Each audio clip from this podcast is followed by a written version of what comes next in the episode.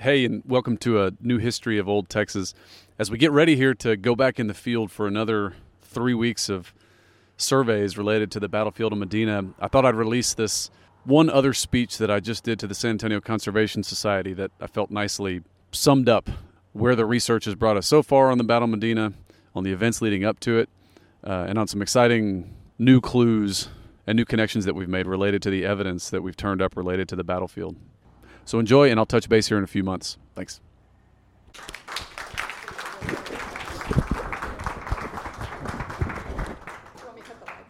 I start this story back on September 16th, 1810. This is the famous Grito de Dolores, the 16 de septiembre, kind of recognized as Mexico's Independence Day, when a parish priest in Dolores, Guanajuato, unleashes this cry of centuries of frustration with Spanish rule in Mexico, and sets off the War of Mexican Independence. And it kind of snowballs. Within a week of launching this cry, this movement has swelled, and there's thousands of followers down in Guanajuato, and they've conquered the city of Celaya, and then a few weeks later they conquer the city itself of Guanajuato, and it just kind of takes on its own momentum, and eventually this army is descending toward Mexico City. Well, at the same time, or around the same time, San Antonio gets wind of this, and San Antonio too is able to kind of unleash some of its frustration at this point with a couple centuries of Spanish rule. And you know, San Antonio had already kind of established a reputation for itself as a bit of a thorn in the side of viceregal and Spanish authorities. It was very independent, and it was very vocal about its independence, and it was very vocal too about its sense of neglect at the hands of Spanish rule, being so far removed. And of course, our famed Canary Islanders, who set up the first civil government here, developed this tradition over the first 100 years of the city's history of a really, really proactive self-government. And so every little attempt at kind of meddling from the center, from Mexico City or from Spain, starts to feel like an imposition. And so anyway, this all comes to a head in San Antonio on January 22nd, 1811, when the citizens of San Antonio, the militia of San Antonio, kind of rise up and capture. They wait for the Spanish governor to wake up that morning, and they capture him as he walks out onto the Plaza de Armas, and they put him in chains, and they send him down to Coahuila and declare themselves in alliance with Father Hidalgo's revolution. Unfortunately, Father Hidalgo's revolt starts to not go so well. News starts to trickle back. There's atrocities perpetrated.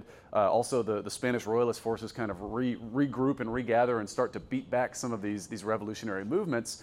Some rumors of that trickle up to San Antonio. Also should be said, too, that the revolutionary junta led by de las Casas here, Juan Bautista de las Casas, starts to overreach. They start confiscating properties. It becomes a bit of a kind of a pogrom or a purge. Pretty soon he starts even confiscating properties of some of the people that had supported him. And so just about 6 weeks after this has started, it falls apart. And so there's a counter-revolt. And so it's plotted at the Zambrano house up in River Road neighborhood today with Manuel Zambrano. Zambrano himself was a very active royalist, but he even gathers around him a lot of other kind of traditional Republicans and stuff too, showing that there was kind of broad-based exhaustion with the revolt, at least at this point in 1811. But like the Delgados and the Seguins, all these people are joining with the royalists at this moment. So 6 weeks after it started, this counter-revolutionary force waits in the Plaza de Armas for de las Casas to walk out of his house. They capture him. He gets sent now down in chains to Coahuila and is actually promptly executed. An interesting thing that happens, though, is that when the Spanish governor had been sent down into Coahuila from San Antonio, he was imprisoned on a ranch in Coahuila that belonged to a man named Ignacio Elizondo. And Elizondo was a younger officer, he was a nobleman, but he was trying to feel out the politics of the revolutionary movement that was going on in Mexico at this time. And eventually Elizondo, who had initially aligned himself as a bit of a revolutionary, this is why he is housing Salcedo at his ranch, changes his mind and decides he's going to go back to the royalist side now. So he and Governor Salcedo escape, and as they escape into Coahuila, Father Hidalgo also happens to be retreating back through Coahuila. So Father Hidalgo had made it all the way to the gates of Mexico City, basically, with a huge army of 70,000 men, but something happens. It's a bit of a historical mystery. The movement loses steam, and eventually he retreats, and soon he's being pursued by royalist armies all the way back up through central Mexico, up through the highlands, Zacatecas, Querétaro, all the way up through Saltillo. And eventually, as he's marching between Saltillo and Monclova, he's ambushed. And he's ambushed by this same Spanish governor from Texas, who had just recently escaped his chains. So they ambush him at this place called Acatita de Baján, which is between Saltillo and Monclova. Actually, the Baron de Bastrop plays a role here also as one of the royalist people that kind of traps him. So he's got a complicated history in this too. But 4 days before this happens, a mission or an expeditionary shows up, another revolutionary from the Rio Grande Valley. And this is a guy named Jose Bernardo Gutierrez de Lara. And this is a fascinating character from Texas frontier history. So he's born into one of the first families of Revilla, of one of the cities of the Rio Grande Valley there. And, you know, again, it's first families is, I say that with air quotes a little bit too. This is not a prosperous settlement. I mean, these are ranchers and subsistence farmers and merchants to a lesser extent. But anyway, he's born into this family, and he becomes radicalized pretty early. Him and his brothers. One of his other brothers is a priest, and they become pretty radical Republicans is the word. And so these are two terms you're going to hear here, and you know they don't tie to our modern usages of the words. But here, the factions that we get split up in are the Royalists and Republicans. Republicans being kind of a term for anti-Royalists. This is anti-monarchical. And so they become very, very, very radical Republicans, and he becomes a bit of a propagandist, and he, as soon as Hidalgo raises up the revolt, he becomes a very animated supporter of this revolt. And so he goes and seeks him out. He goes and seeks him out and catches up with him there in Coahuila. And there Hidalgo kind of gives him a commission. He makes him his plenipotentiary, his ambassador to the United States. He wants to send him to the United States to go help raise money and fund and men perhaps for their cause. So he escapes. So he escapes 4 days before Hidalgo is ambushed. Hidalgo, incidentally, he was trying to get to San Antonio. He was en route to San Antonio because it was so remote, because it had such a tradition of being anti-monarchical and anti-royalist, but obviously he didn't make it. Father Hidalgo was executed soon thereafter. But Gutierrez de Lara goes on this incredible journey overland, first to New Orleans, and then on foot all the way to Washington, D.C., where he actually eventually meets with the Secretary of State. He meets with James Monroe, then briefly with President Madison. And he has a journey, he has a diary of this journal, and it's really, really remarkable because it's a bit of a mix of like an adventure tale with a bit of Alexis de Tocqueville, kind of his impressions of the young American Republic. And But to give you a flavor for the kind of person he is too, like he's not just an academic or an intellectual revolutionary. I mean, he's a hands-on kind of guy and a hands-on kind of fighter. He tells rather elliptically one anecdote about how so the Spanish king, monarchical forces had got wind of what he was doing, that he was headed to D.C. as Hidalgo's ambassador, and they send agents after him to kill him. And so he writes about this in his diary, and all he says is, "I don't carry my arms to play with," which it seems to be the suggestion that he finished off these agents.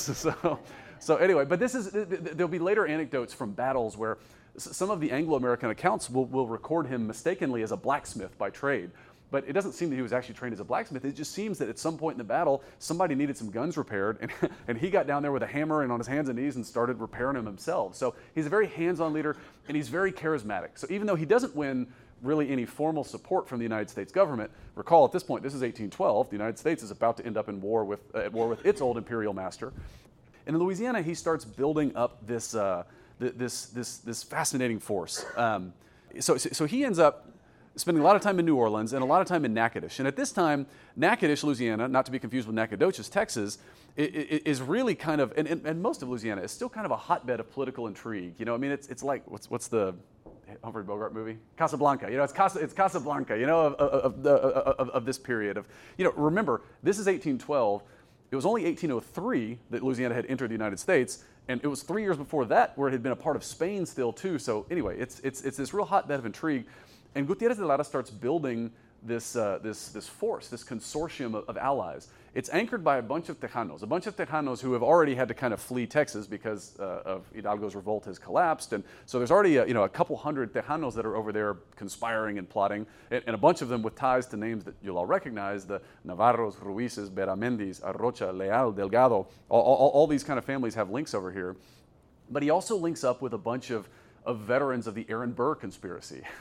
And without going too much into this, my eyes have kind of been opened to this by a friend, James Bernson, who's done some great work on this, that, you know, we're so used to thinking of American history in terms of North and South, particularly in the 19th century, but his contention is that really for this period, you need to think of it in terms of East and West. And what this is, it's kind of an army of American Anglo-American Westerners. And so in August of 1812, he pulls together this force that's about half Tejanos, about half Anglo-American veterans of the Burr conspiracy, and also too has a fair number of Native American allies. He's able to build alliances with and this is fascinating, the Tonkawas, the Lipan Apaches, and the Comanches. You know, three groups that did not get along with each other that well either. But again, it speaks something to the charisma of this guy.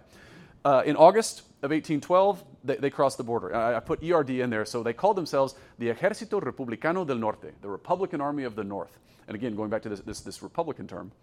So they cross in August of 1812. They meet the small Spanish force that had been sent to stop them, led by Juan Manuel Zambrano, whose name I mentioned a moment ago earlier. They defeat them. Then Governor Salcedo, who has returned to San Antonio as governor of Texas, remember this was the guy who led the ambush of Hidalgo also, is now back in San Antonio, sitting in the governor's mansion, in air quotes again.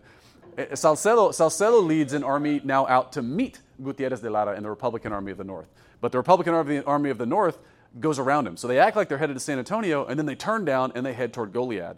And so they end up in Goliad. First, it starts out, they're laying siege. The Republican Army of the North is laying siege to this very small royalist army that's there. They defeat them. Actually, a lot of the royalists defect into the Republican army. But then Salcedo shows up with the rest of his royalist army, and they surround the Republicans there, and it ends up in many month-long siege. And eventually, the royalists try to attack the Republican forces there. They lose. They're defeated. And the momentum totally shifts. Suddenly, a bunch of the Royalists switch sides. They come over to the Republican Army, and before you know it, within the course of about a week, it's the Royalist Army that's in retreat back to San Antonio. This is actually when Jose Francisco Ruiz switches sides. So before this, he may have actually switched a little bit before. There's some evidence that he was passing information beforehand to the Republican forces. But anyway, he formally switches at this point. So then the Republicans pursue Salcedo back to San Antonio. They defeat him in March of 1813 at the Battle of Rosillo. They capture the governor and his top officers. They execute them in a rather controversial flair. But they establish themselves in San Antonio. Another Spanish force led by Ignacio Elizondo. Remember, this was the flip-flopping guy who had imprisoned Salcedo, but he's now a solid royalist. He marches up to meet the Republican army again, and he's defeated in June of 1813 at the Battle of Alasan.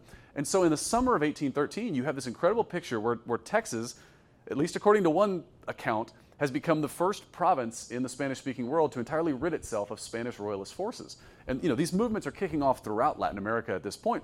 Spain is deeply destabilized by the Napoleonic Wars and the Napoleonic invasion, and Napoleon putting his brother on the throne in Spain. So anyway, but what also happens too is that on April 6th, 1813, this Republican movement creates and publishes what is arguably the first declaration of independence in the Spanish-speaking world, too. This document is from the Archivo General de la Nación in Mexico City that we fished it out, or a friend went and was able to actually photograph it for us. So this is the heading here, Nos el Pueblo de la Provincia de Texas, We the People of the Province of Texas. So they published this on April 6, 1813. It's in Spanish, and I'll translate a few pieces of these. But it's a really incredible document because, again, I think it speaks to a bit of the charisma of the leadership of this movement, the way that it's appealing to Anglo-American tradition, to continental Hispanic tradition, and the way it tries to kind of wrap it all up and really strengthen this alliance that's been built. So it starts off here, Nos el pueblo de la provincia de Texas, jurando al juez supremo, so swearing by the supreme judge of the universe, the rightness of our intentions. You know, we declare that the chains that have bound us under the domination of European Spain are forever dissolved. Una relación de las causas, so an account of the causes that have brought about the current situation, the current measure, is owed to our dignity and to the opinions of the world. This hopefully sounds a lot to you like some of the opening lines of the American Declaration of Independence. And I'd argue that's very conscientious, that they're very much very conscious, they're very informed by this. And part of the proof of this is when you go through this document, and they talk about these things. There's various appeals to this idea of derecho natural, of natural law, which this is a solidly Anglo tradition. This is the tradition of Locke and Bentham and all the and John Stuart Mill. You know, this is not the continental Hispanic tradition. And so, and even the phrasing of Nos el Pueblo de la Provincia de Texas, when you look at some of the later declarations of independence in other parts of Latin America, and even in Spain itself with the Constitution of Cádiz, the authority is always invoked as you know, we the power of this Congress assembled. The authority is not deriving from the people. Anyway, at least that convention is a very kind of Anglo-American convention. But What I want to highlight here as well is that as they move through the document, they also start to make references to things like the derechos sagrados del hombre, the sacred rights of man. That's a French, that's a continental kind of notion, you know, that's coming through there. And they'll also make various references to their Catholic tradition, to their Catholic heritage, and to these other things. And even as they get to the end of the document, too, they're going to swear kind of their allegiance with these other movements that are going on in deeper into Mexico, too. So they're acknowledging this other tradition, this North American tradition that they're a part of, that some of their supporters are coming from, but they're also firmly rooting themselves in this Hispanic tradition that they view as kind of their path forward. Lorenzo de Zavala, who's first vice president of Texas, writes this incredible book in 1834. He goes to the United States, does a tour of the United States, just like de Tocqueville, except he does it a year earlier, publishes his book, also in Paris, a year before de Tocqueville. My argument is it needs to replace de Tocqueville in Texas schools because it's such a better, I think, more relevant account. Rather than a French aristocrat, you've got like the guy who becomes the first vice president of Texas and is coming from the Mexican tradition.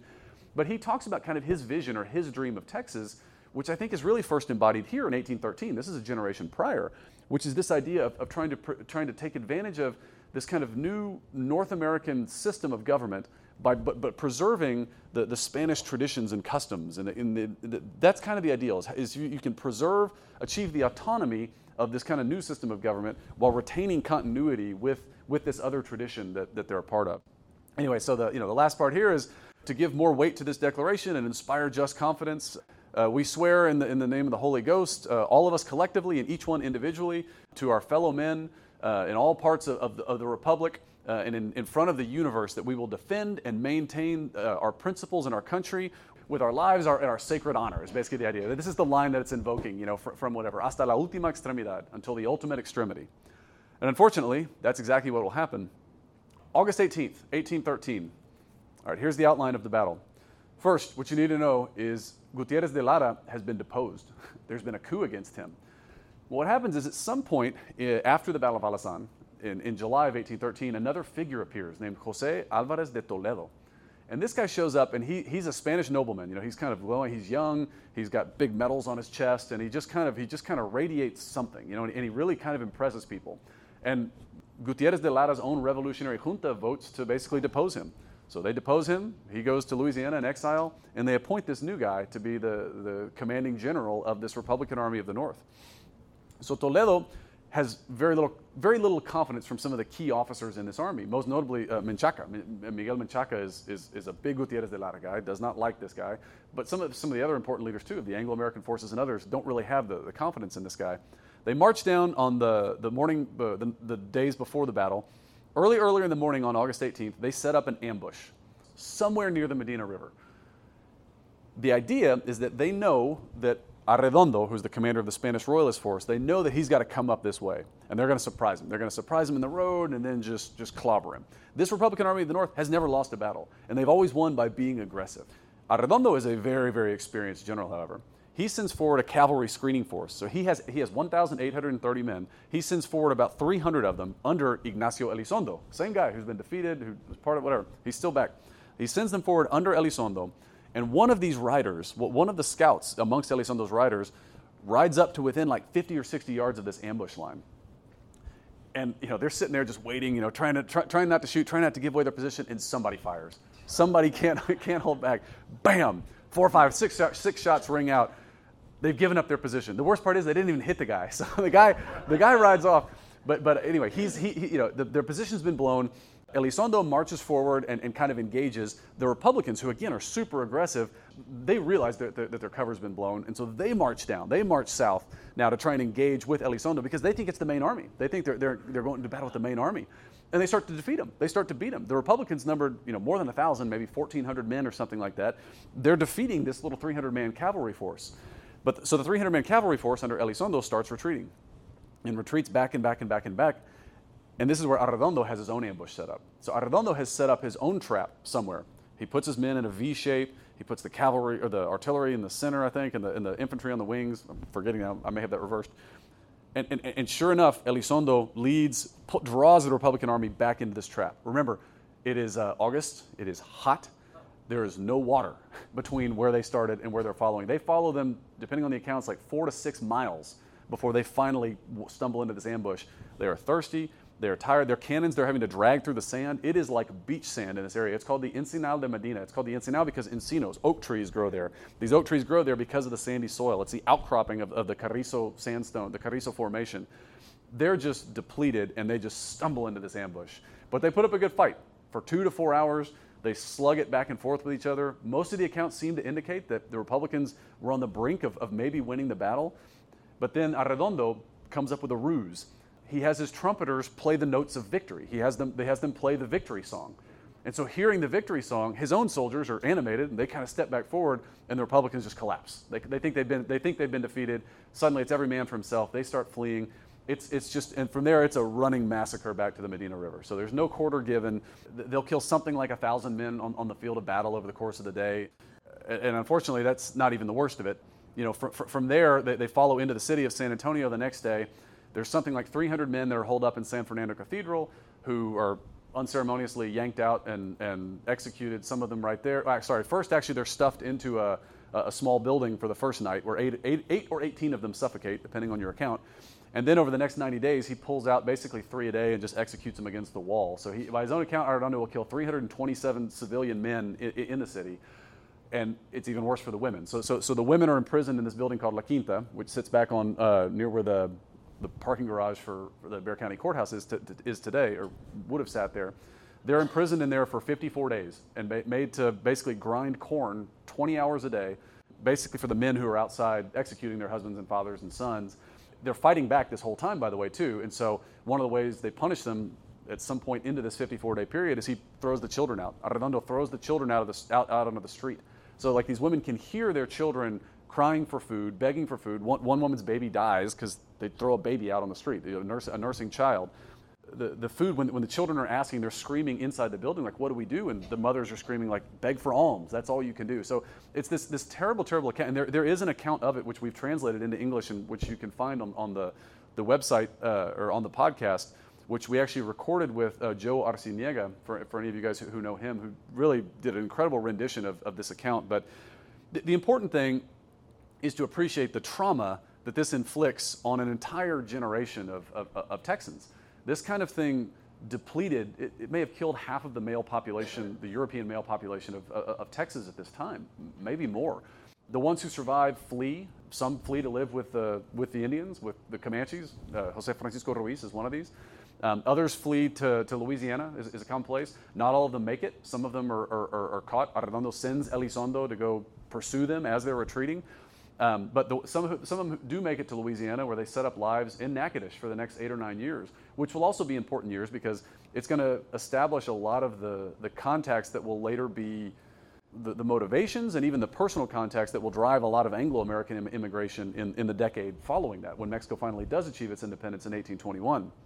But even when Mexico does achieve its independence, it's deeply unsatisfying because what ultimately happens there is that the royalists, people like Arredondo, flip. They decide, you know what, we kind of like this idea of having our own country, but we want to be in charge of it, not the Republican revolutionaries that had led it before. So that's the short version of what happens in 1821. So actually Arredondo, after 1821, becomes the Mexican commandant of the region instead of the Spanish commandant of the region. So there's no real change of power structures. And so even for San Antonians who by and large participated on the Republican side of this, not all of them. We've mentioned the Perez family and the Zambranos and a few others. It's very, very, very unsatisfying. And so I like to show this because jumping forward to 1836, this is a list of the men that were in Juan Seguin's company at the Battle of San Jacinto. The ones in bold are the ones whose direct relatives fought in the Republican Army of the North. The ones who are underlined and in bold were ones who were leaders in the Republican Army of the North. So the point is, the Texas Revolution of 1835-36 is not a new event. It is a rematch from 18, especially when I tell you who was on the Royalist side back in 1813. Santa Anna was a young first lieutenant at the Battle of Medina. Urrea, Ugartechea, Filisola were all Royalists during the War of Mexican Independence. So these old generational dynamics continue all the way through to 1835-36, and I argue too, and this I can't quite prove this, but when Texas goes to choose a name for its new country, it chooses the Republic of Texas. The Republic of is not a common convention in English at this time. Someone did call this out on me one time. They said, what about the Republic of Vermont? That's an anachronism. That gets invented in the 1860s and 70s to describe a brief period where Vermont's allegiance or attachment to countries was unclear. But the Republic of, if you will see in the Spanish-speaking world, was the term of the day. It was the word of the day for all of these movements in Spanish Latin America, República de, because this concept of Republican versus Royalist is very, very prevalent in the Spanish-speaking world at this time. I would argue that there's some strong influence, if not a very, very conscious invocation of the memory of the Republican Army of the North in the name of the Republic of Texas itself. So, to the Battle of Medina itself, that whole story I just told you, the really sad part for me is for such an influential event that left such an impact on a generation or several generations of Texans, it kills me that we don't know where that battlefield is. There are at least three to four markers today that make mention of the Battle of Medina, but there's never really been archaeological confirmation of any of those. There's never been any kind of muskets or concentration of munitions or something like that to say that this actually is the Battle of Medina. They're based on archival suppositions, based on accounts where they think it should be. And so a couple years ago, as a part of this podcast that I have here, we started trying to pull together some of the resources and some of the work of a lot of people like Kay Hines and like a lot of others who have been working on this for a long time. We sent out mailers. We sent out thousands of mailers to people in the general vicinity of the battle, just asking, like, do you happen to know where it is? Because I do believe these things have cultural memories. And I will point this out, too, that as I've gone about this now for a couple years and you collect stories from people, you do get weird concentrations of stories in certain areas that seem to be correlating with some of the stuff that we're finding as well, too. We enlisted the help of again, dozens of volunteers, too many to mention. There's Fred Martinez, for some of you that might know him. I'm sure a few of you know her. There's Bob Tonoff, there's some others. So anyway, and eventually we enlisted the help, too, or really the Texas Historical Commission kind of enlisted our help. They turned their attention to this, and they reached out to me and Kay and wanted to pull together all the work that we had done on it to put some resources toward it. And so they've been a great convener of resources for us, along with the Atascosa County Historical Commission, which every year it does their annual symposium on this. And, there's a handful of promising clues that have sat out there over the years. There was a body found in 1968 right here on Blue Wing Road that had an enormous lead ball in its neck. And it had buttons on it that seemed to date from the period of about 1813. And so for a long time, it's been thought to be perhaps a casualty, a Republican volunteer retreating from the battle who then dies or something to that effect. And there's a few other little things that turn up, musket balls or cannonballs here and there. And there's some really tantalizing mentions about the battlefield and where it might be in the handful of archival accounts that exist out there from various periods. So there's 1815, there's somebody walking through talking about they found the campo, the field of the Battle of Medina, bones and skulls for a space of nearly an entire league. There's another mention here in, 1822, where this is a loyal ally of Gutierrez de Lara, who was not at the battle because he was in Louisiana recruiting, who is there in 1822 when they go to actually bury the bones from the Battle of Medina. And he's citing this lake 6 miles from Medina. This other one, 1828, the short distance from Rancherias, goes on. Another one, a small lake, 4 to 5 distance, 6 miles from Medina. The next stream of water past the Medina, or is it past another stream of water? This is from Jose Antonio Menchaca, who is the nephew of the Tejano leader in the battle, who's recalling this place near the Charcos de Gallinas. Keeping going.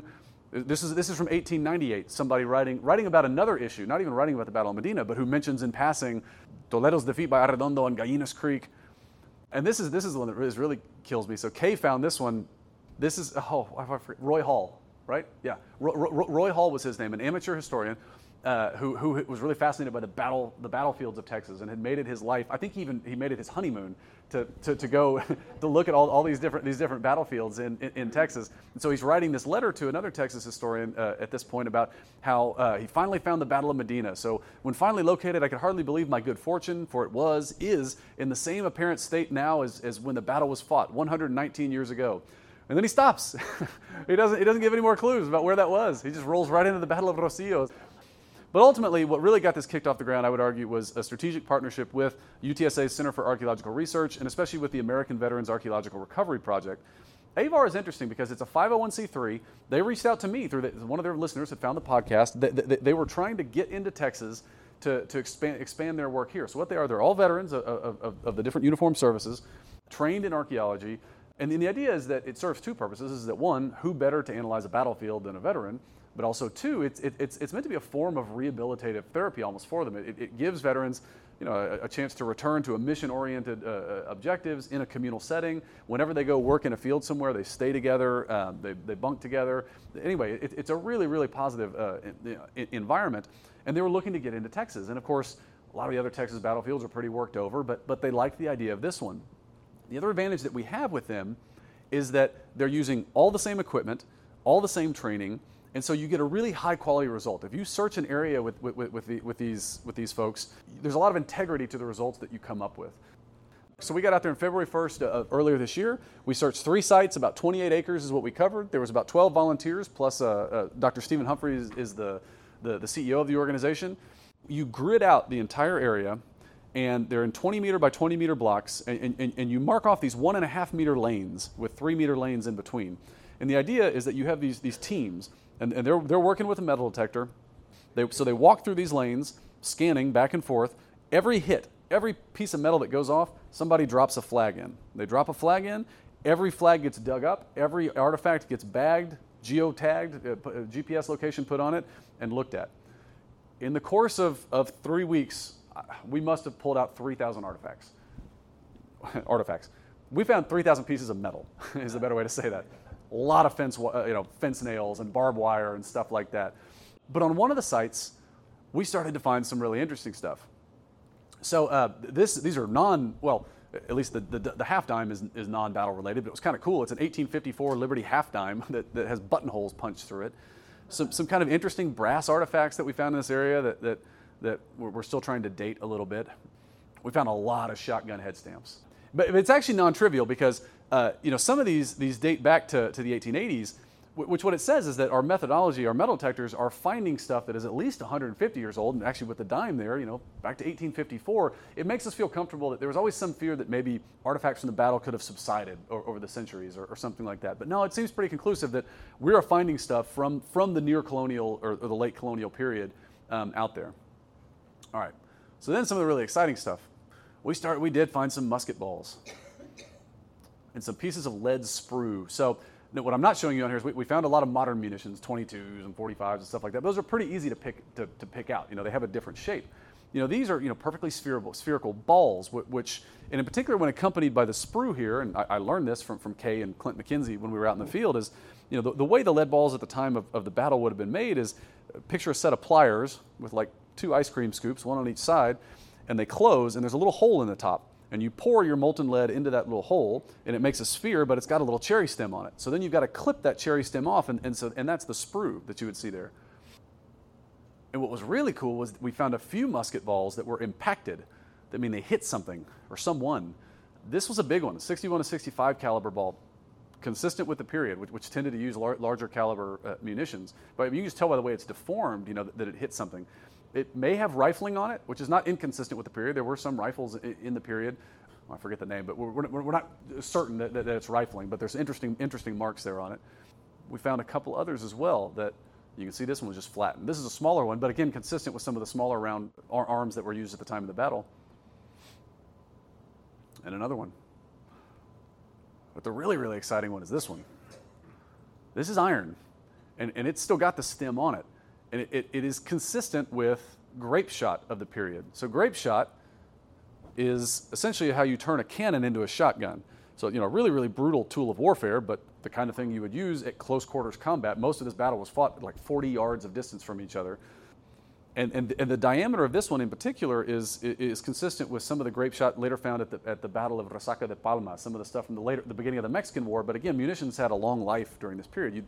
There's cannons from the Alamo from the 1700s, and so what's fascinating about this is that if you find musket balls, that's interesting. But people could have been firing musket balls for a lot of reasons. You could have been hunting, hunting a deer, or could have been an engagement with an Indian attack or something like that. But to find this came out of a cannon. And cannons were not fired as often through this area. And the only other round that we have in this area that also came out of a cannon was this blue wing ball. That ball, this 1.18 caliber ball that was found in the neck of this blue wing body, again, also, there's no muskets that fire rounds that big. That came out of a cannonball, too.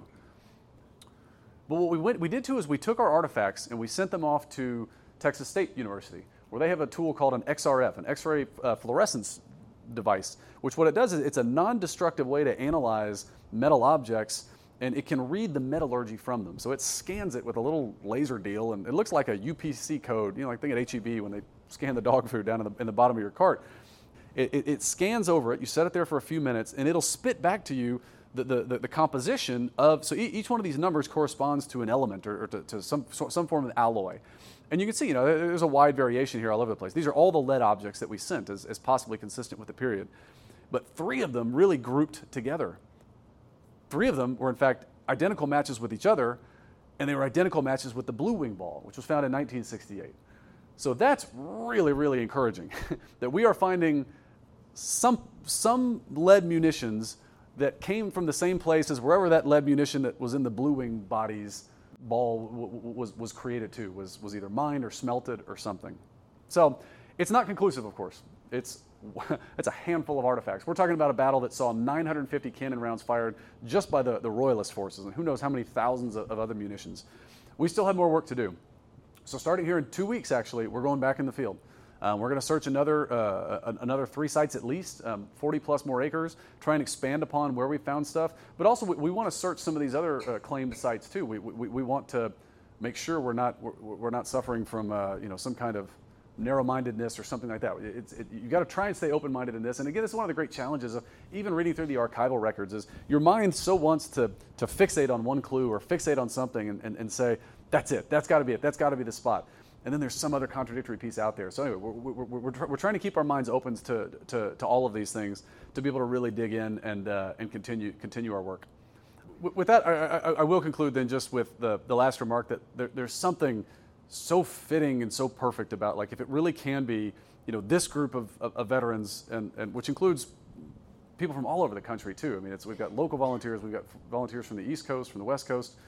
Like that's just it's just too perfect, And so I think we're making positive progress on this. I think we're advancing the scholarship of the battle, but I think we're also bringing to light an important period in Texas history, in San Antonio history, that gets overshadowed too often.